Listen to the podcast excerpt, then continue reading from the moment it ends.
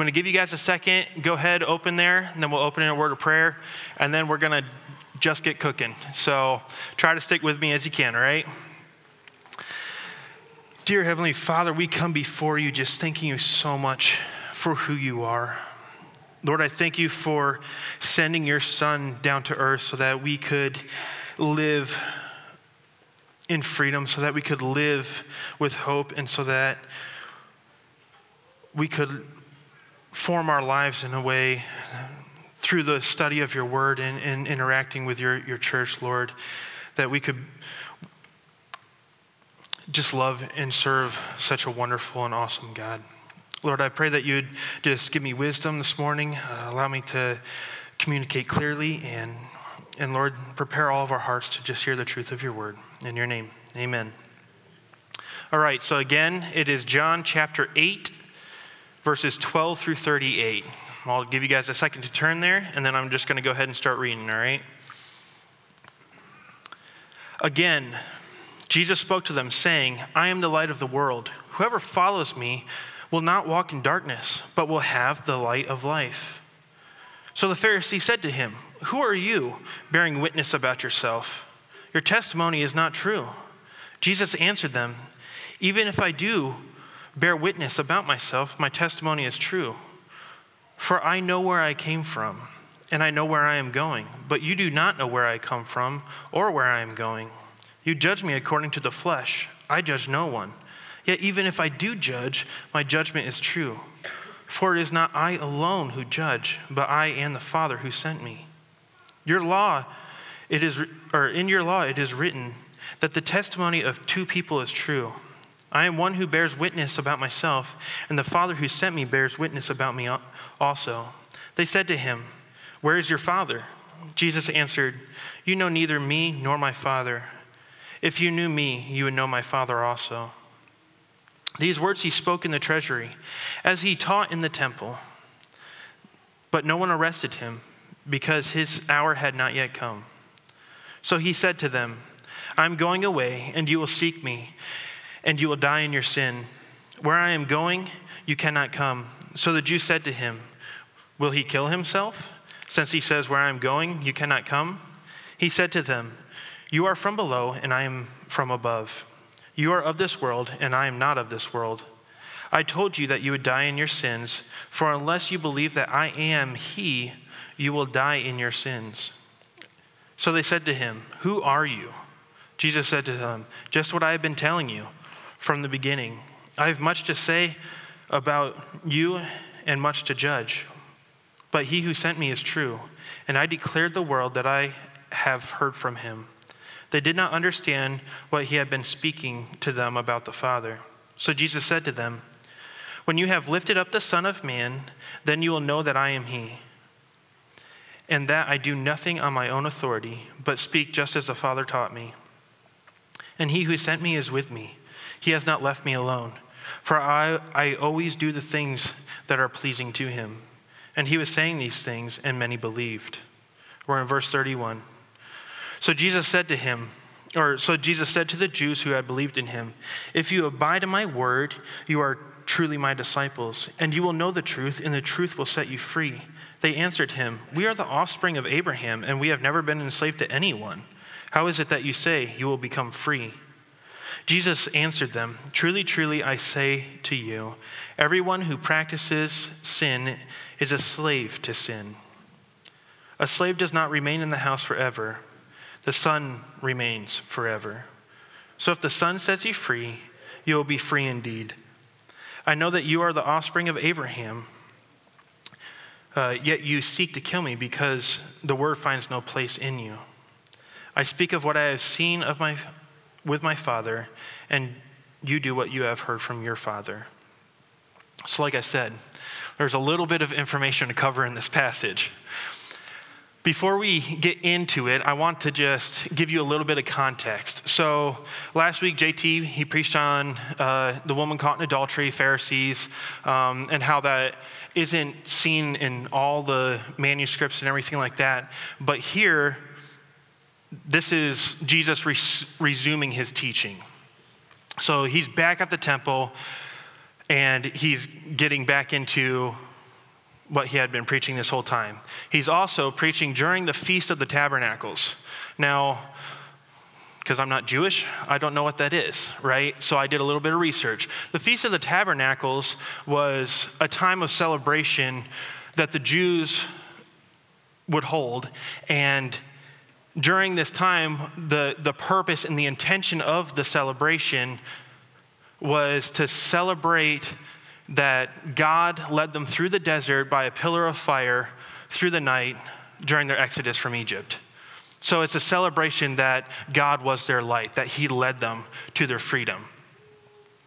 So, having that little bit of context, it, it gives you a little bit of uh, understanding or reasoning why the Pharisees were like, Whoa, dude, you're claiming I am the light? Like, are you kidding me?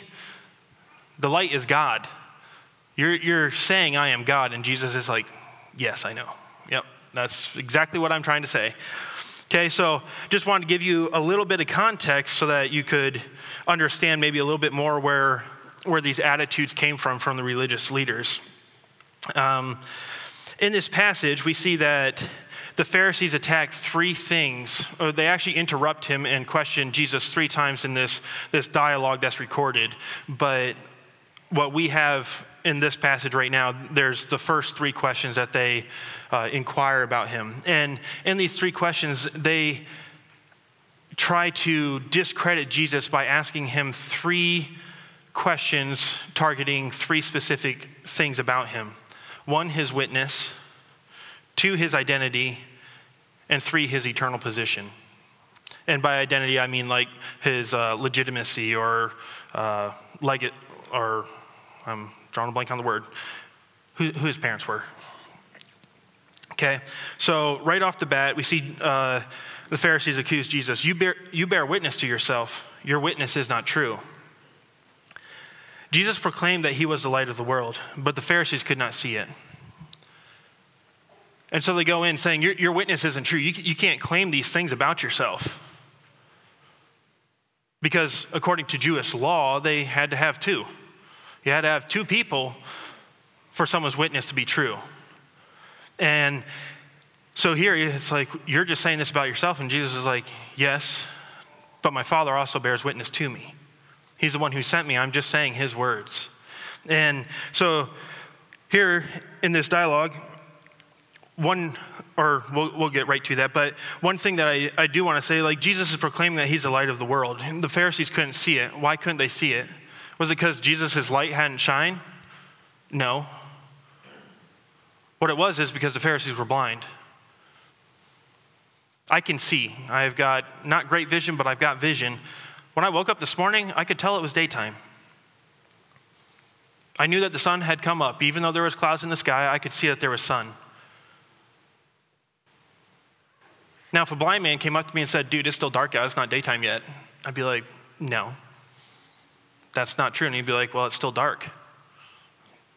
Yeah, but I can see the day. And that's essentially what's happening here. The Pharisees are going up to Jesus saying, You're not the light. They're, they're arguing against the fact that Jesus' light had established itself. And right off the get go, we see Jesus not engage in their debate or their argument or their philosophical thinking. What we see Jesus do is instantly go to his eternal position he instantly goes to the fact that no, I've been sent by the Father, and my Father bears witness to me. Therefore, my, my witness is true. As we just continue, even if I bear witness to myself, my witness is true. When the Pharisees realize that they don't actually have the ability to disprove that Jesus' light is shining, they change their argument. Because again, their whole intention is to just disprove the ministry of Jesus, disprove, disprove the person of Jesus Christ as being the God man.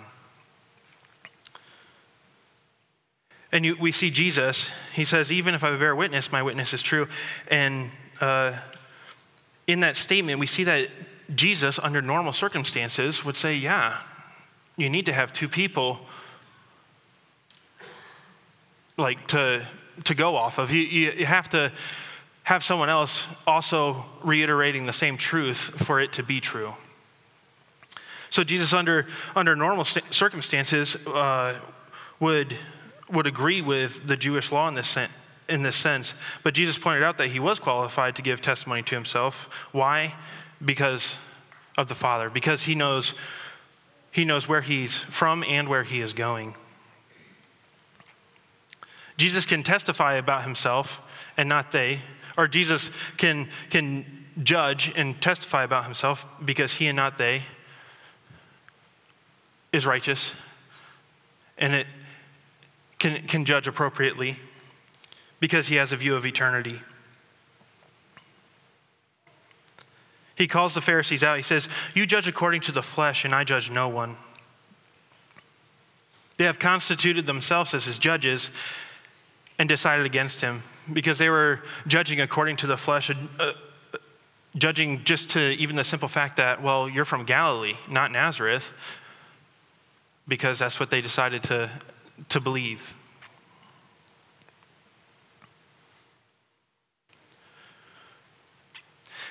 Jesus can testify about himself because his testimony was fully supported by God the Father.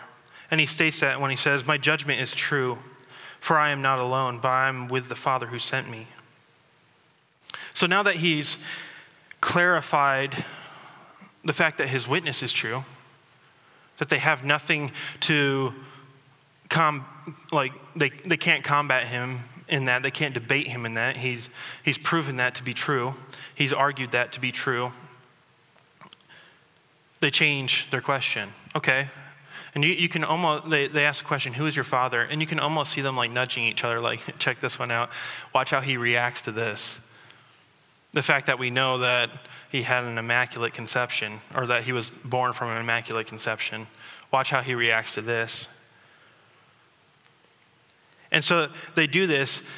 They ask him this question. And they're implying that Jesus was conceived from an impure relation with a man in comparison to an immaculate conception. Again, like I said, they attack his identity, his like the fact that he was born from God. And you see Jesus again respond from his eternal position and perspective. He calls them out again he says, You neither know me nor my Father, and where I go, you cannot come.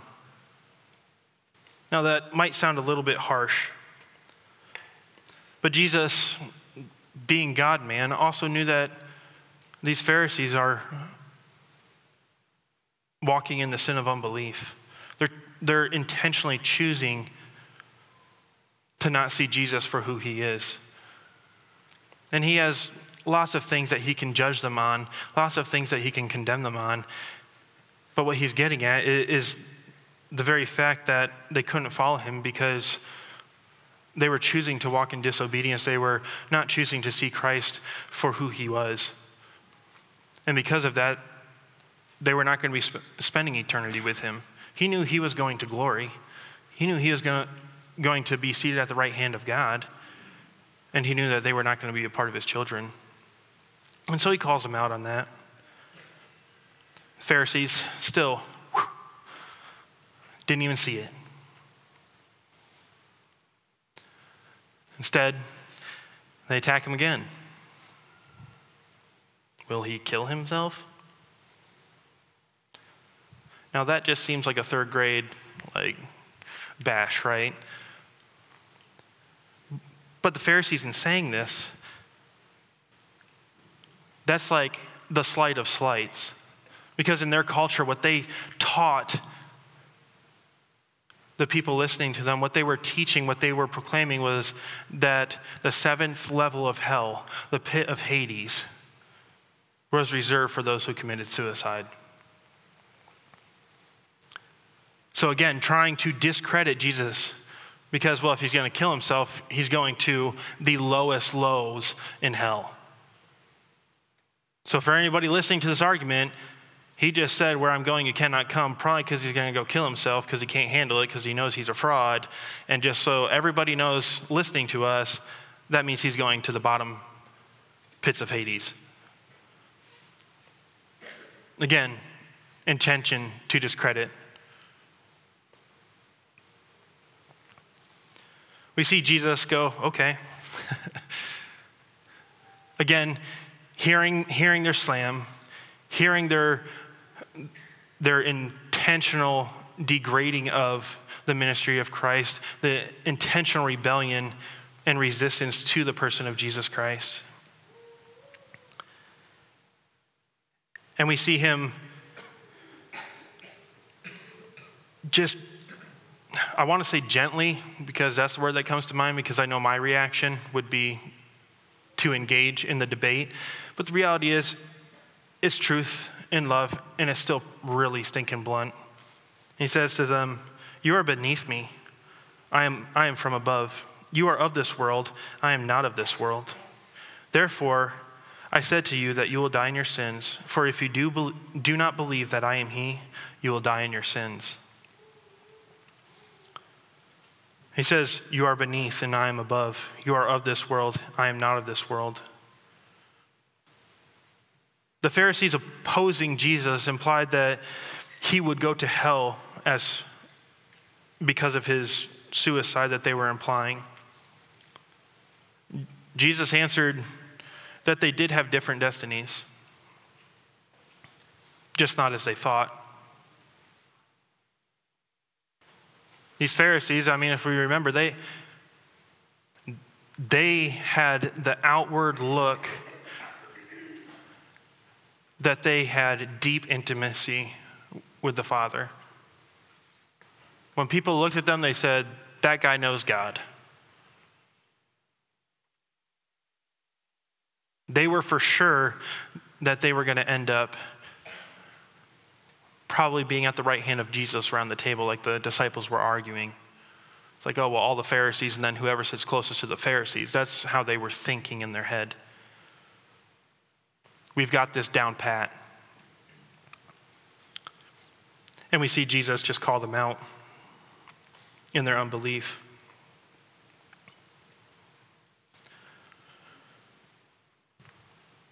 These religious men, these religious leaders, lived in darkness and filled their minds. Uh, they had a darkness that filled their minds and their deeds. The darkness that clouded their, their blindness remained because they rejected the light that was showing even though he continually proclaimed who he was. We see Jesus give them a serious warning that the day of grace was not going to last forever for them. At one point, they were going to die and they were going to be judged and judged correctly by Jesus.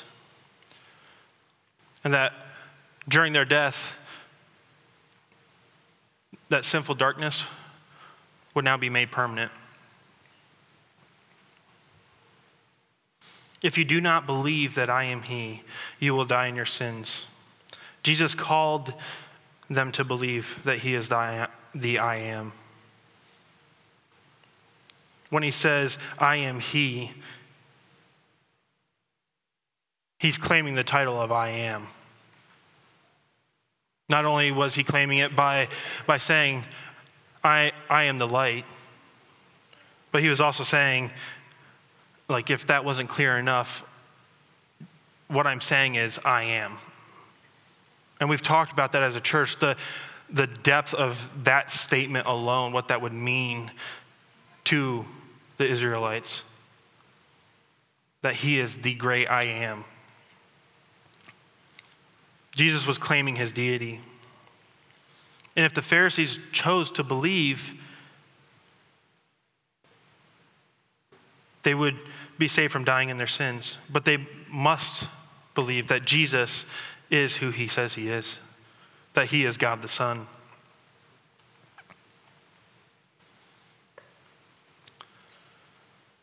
So, continuing on, then they said to him, Who are you?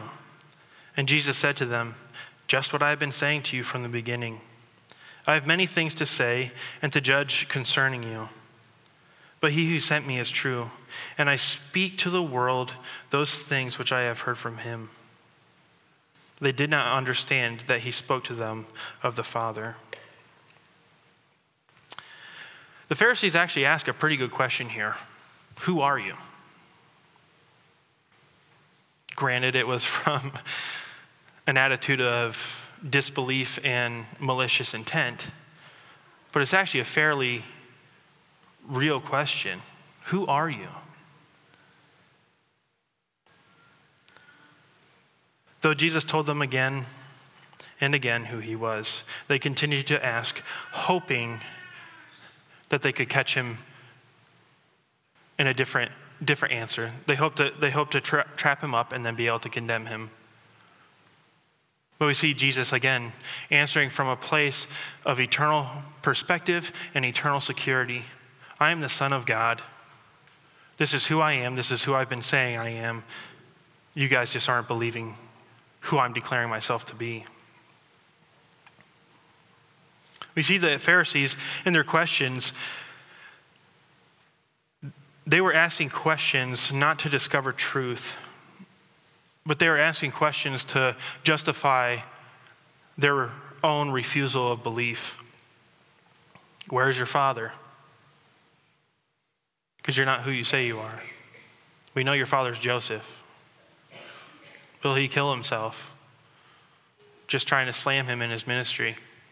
You're going to, you're going to hell. Who are you? It's not actually asking if you're the Son of God, it's trying to trip him up. And again, we see Jesus say, just what I have been saying to you from the beginning. Jesus didn't have any new an- answers for them. He'd repeat the truths and the themes that he spoke many times before them, or to them many times before.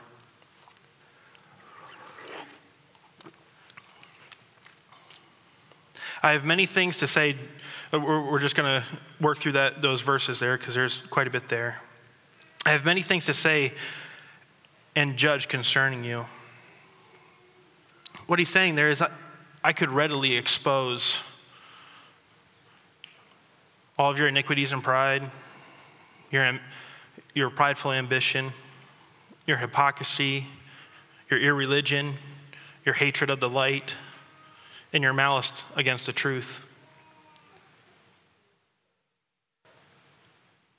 Together with the present obstinate unbelief in your hearts.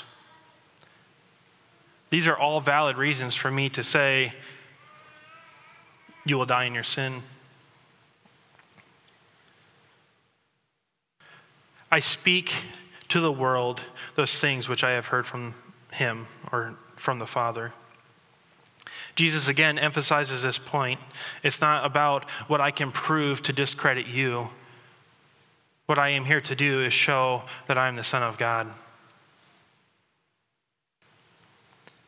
So Jesus again emphasizes this point. I'm speaking the words, and the words were from God the Father.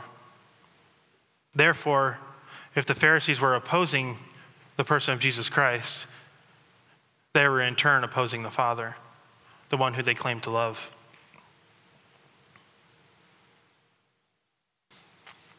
Moving on, then Jesus said to them, When you lift up the Son of Man, then you will know that I am He, and that I do nothing of myself, but as the Father taught me, I speak these things, and He who sent me is with me. The Father has not left me alone, for I always do the things that please him. And as he spoke these words, many believed. When you lift up the Son of Man, he's talking about two things. One, exalting the person of Jesus Christ as the authority in your life, as your Savior. But he's also talking about the physical raising up of Jesus Christ on the cross. When you raise me up, you will recognize that I am He. Christ wasn't trying to get himself an applause or to become a celebrity. Instead, it had to do with humbly submitting himself to the, to the authority of the Father and walking obediently in that. When Christ was crucified, it was in perfect obedience with the Father. And he states that here I do nothing of myself. At that moment when Christ was lifted up on the cross, not only was it a vindication that he was and is the Son of God, but it also totally destroyed all of the Pharisees' arguments against him, all of the allegations against him. He, Christ continues, he says, The Father has not left me alone. The unity between the Father and Son will continue despite the accusations of the Pharisees. Jesus was in perfect unity with the Father. He also states, I always do the things that please him. Man, I wish I could make a statement like that. Now, now we see we see here he says, you know, I always do the things that please him. He's standing in the temple at the treasury. At that, at that point, they would have had the ability to accuse him if there was something that they could have actually accused him on. But just like last week when JT preached, the woman caught in adultery, he's like, well, fine. The, the one without sin cast the first stone. They all eventually walk away the older ones first going, yeah, that's not me, pieced out. And then you got the young, zealous guys going, well, really trying to evaluate if they can justify areas of sin in their life, and then eventually walk away. Here's the same exact scenario. Jesus says, I always do the things that please the Father. And everyone keeps dead silent.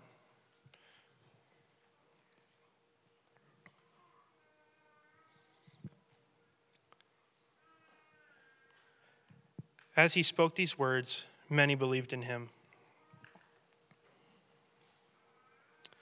When the Pharisees heard Jesus speak, they became more opposed to him. Yet there were many who heard the same words and believed in him. They believed despite the evident opposition of the, the religious leaders. Jesus' message of unity with his Father was so well received by some because of his life or because his life was consistent with his message. Unlike the Pharisees, one could see that Jesus was close to God.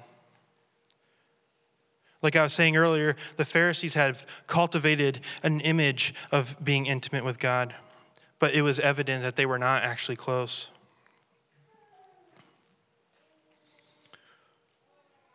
Into verse 31 now. Then Jesus said to them, Those who believed or then Jesus said to the Jews who believed in him, If you abide in my word, you are my disciples indeed, and you shall know the truth, and the truth shall make you free. If you abide in my word, you are indeed my disciples.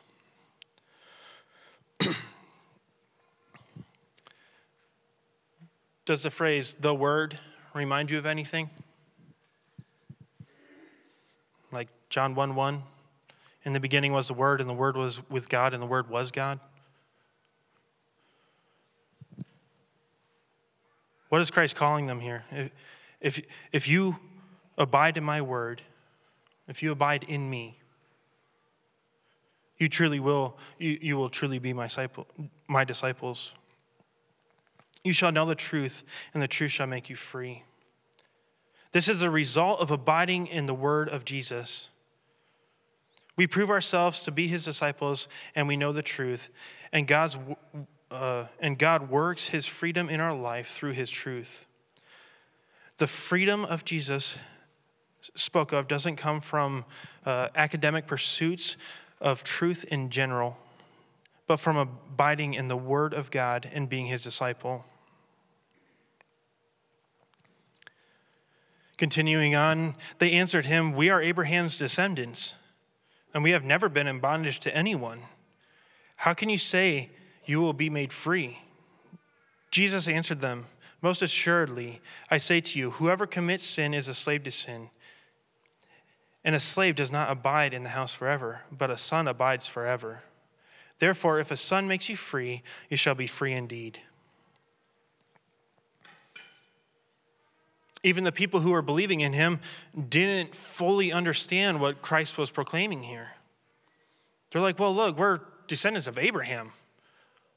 We've never been slaves to anybody. Since the Exodus, like, we've been good.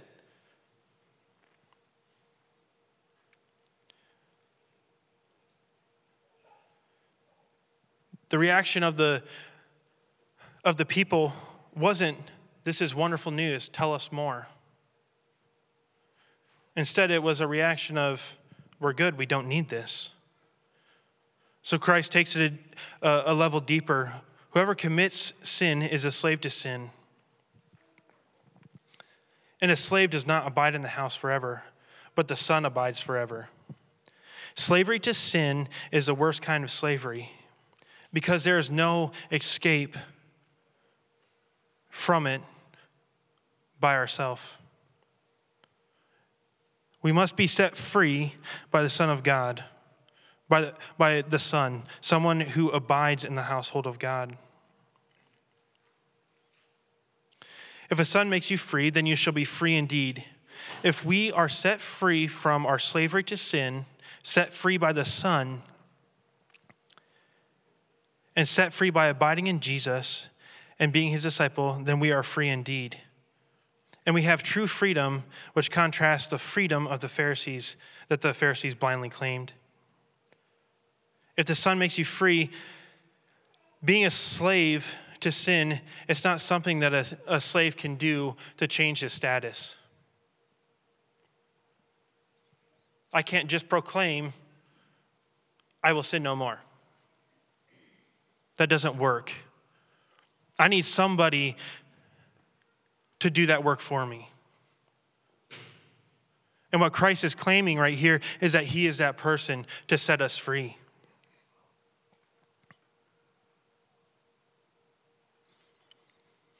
The point is clear. Freedom does not consist of the word freedom in our words, but in the relationship to the person of Jesus Christ. Through abiding in his word and being his disciple. We see Christ continue on. He goes, I know that you are Abraham's descendants, but you seek to kill me because my word has no place in you. I, see, I speak what I have seen with my father, and you do what you have seen your, with your father. We, we see him say, I know you, you are the, the genetical descendants of Abraham. But Abraham was not their father in the spiritual sense. If, if you remember when we talked about Abraham, how he responded to the messengers from heaven, he welcomed them into his home. Which, for analogy, welcoming Christ into our heart, right? But here we see the one sent from heaven they've rejected and they're seeking to kill. Then we see Jesus say, Because my word has no place in you. Their rejection was not only of the word of Jesus, it wasn't only of what he was proclaiming, but it was also of Jesus, the word. By the rejection of Jesus being the Word of God that had come to earth, being the Son of God, to set man free. They had proved that they were not like Abraham and that they did not have freedom that comes from abiding in Jesus the Word.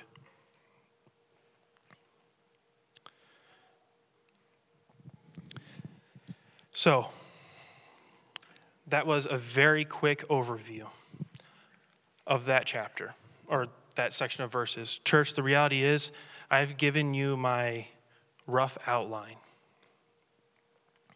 I would encourage you to go home and study it and study it in your life groups because there is so much there that we just don't have time this morning to be talking about. But there are a couple takeaways that I want to talk about this morning. One, I want to talk about the Word. And I want you guys to think about it not only in just studying the Word of God. One, that's pivotal for the life of, life of a believer to study the Word of God. Because in the Word of God, He reveals Himself to us and He reveals things in us that we either need to grow in or that we can be encouraged in. This is the transforming work of, of God when it comes to the daily outworking of it. Studying His Word and being engaged in an intentional relationship with a living God. Spurgeon wrote, There are several ways to consider God's Word, or there are several ways that God's Word should have a place in the heart of the believer. The Word of God ought to have an inward place. The Word of God ought to have a place of high honor. The Word of God ought to have a place of trust. The Word of God ought to have a place of rule or authority. The Word of God ought to have a place of love. And the Word of God ought to have a permanent place. Now, church, that was written by Spurgeon, so I can't really say it much better, but the reality is, how beautiful is that? And how true is that? As we walk through our daily lives, this is what helps us walk. This teaches us about the person of Jesus Christ, what he's done on our behalf, and the position that we have as his children. Allowing God to make his home in your heart so that you can walk with the hope and the freedom that comes in the person of Jesus Christ and him alone. I know sometimes it seems boring, but it is never going to prove void. So study, engage, talk with it about one another. We've titled this series To Know and Believe. Because not only has the light established itself through the world, even just in simple things like creation. I'm a, I wig out when I see a giant storm. It just reminds me of how small I am and how big God is. But the word has been sent. The person of Jesus Christ, the God man, came down, lived a perfect life, for the very purpose of reconciling mankind to right relationship with him.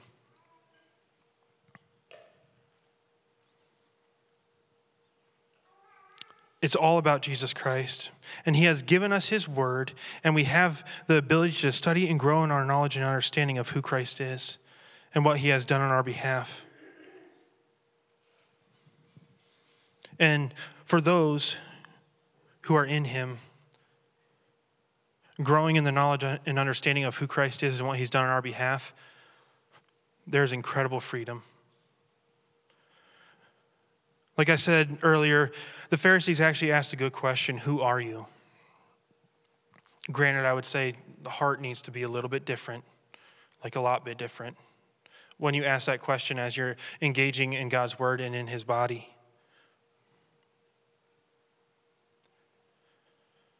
I think we should all ask our question, ask ourselves this question as we abide in him, asking him that he reveal himself more to us, more of who he is through his word, and that we may grow in our knowledge and understanding of him and walk in a manner worthy of his name,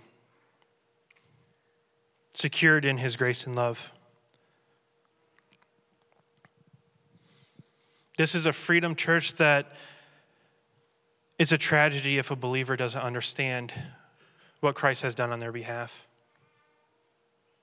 There's no money that can buy it, there's no status that can obtain it, there's no work that can earn it, and there's nothing that can match it.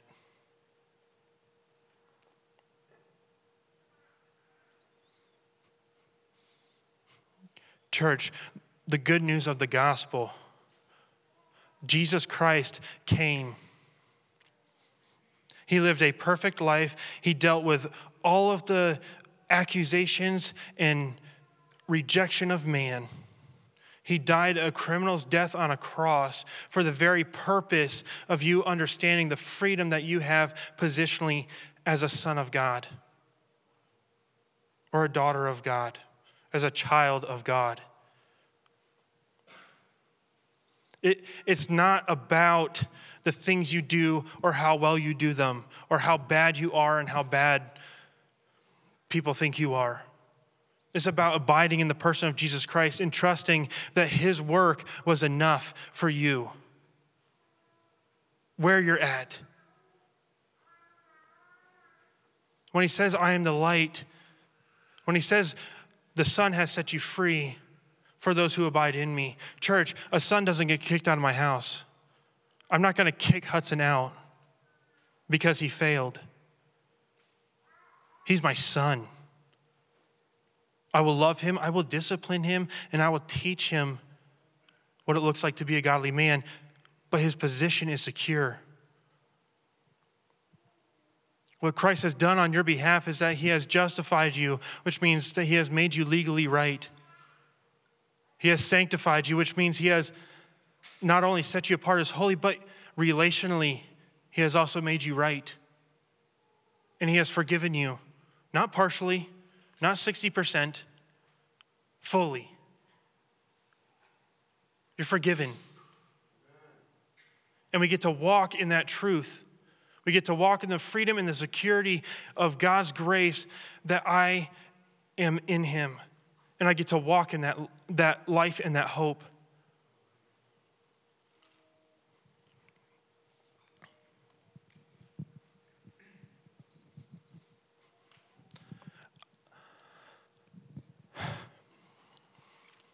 Sorry, I had to compose myself. Someone teased me a little bit about crying this morning because I get excited. Because there's no better news. Church, as we engage here in Williams, as we engage in the neighborhood across the street, as we engage in our life groups, as we engage with people that we have at work or anything, family members, Remember, it's not about how well you're doing things, it's about how well He did something on your behalf. And sometimes, yes, it feels awkward to talk about it, or it feels like pulling people, pulling teeth. Like the conversations are very awkward, right? When you're talking to an unbeliever, or sometimes you're in a dispute over who knows what, and talking to a family member and showing that that freedom and hope and life that comes in the person of Jesus Christ seems to be lost or hard to get back to there. But talk about it. There's nothing better. There's nothing more life changing. There's nothing more life giving.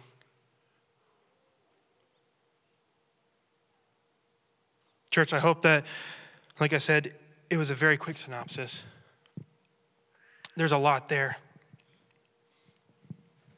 but study his word and allow his truth to be revealed to you what he's done, who he is, and how that looks like to walk it out. Our God is a beautiful, matchless, wonderful, perfectly sovereign God. So walk in that manner. He's done it all for us. Now we get to just live our lives in a manner that is worthy of Him because He deserves it just like my wife deserves for me to love her the best I can. I'm going to go ahead and wrap up. Thank you for listening today, and I hope that it is encouraging to you all. Dear Heavenly Father, uh, we come before you just thanking you for who you are. Lord, uh, reading this passage and all the things you've taught me, and I, I feel like I did it in injustice this morning. And yet, Lord, I, I'm so overwhelmed with who you are. I, I pray that you would just tune our hearts to, to hear the truth that I spoke this morning and that your name would be glorified through it. I thank you for your word. I thank you for revealing who you are, not only to me, but to your body. Lord, I pray that as we walk through life, that the thing would be different is that we have hope because we have someone who's done the work for us. That we can walk in that freedom, walk in that truth. Lord, thank you for inviting us into your family. Thank you for your kindness, for your love, for your grace. Lord, I pray that as we walk through the weeks, Lord, that you and your name would just be lifted high. That we would bring glory to your name and that we would advance your kingdom. Again, thank you for this morning. I, pray that your word would penetrate our hearts and our minds. We love you, we thank you, and we trust you. In your name, amen.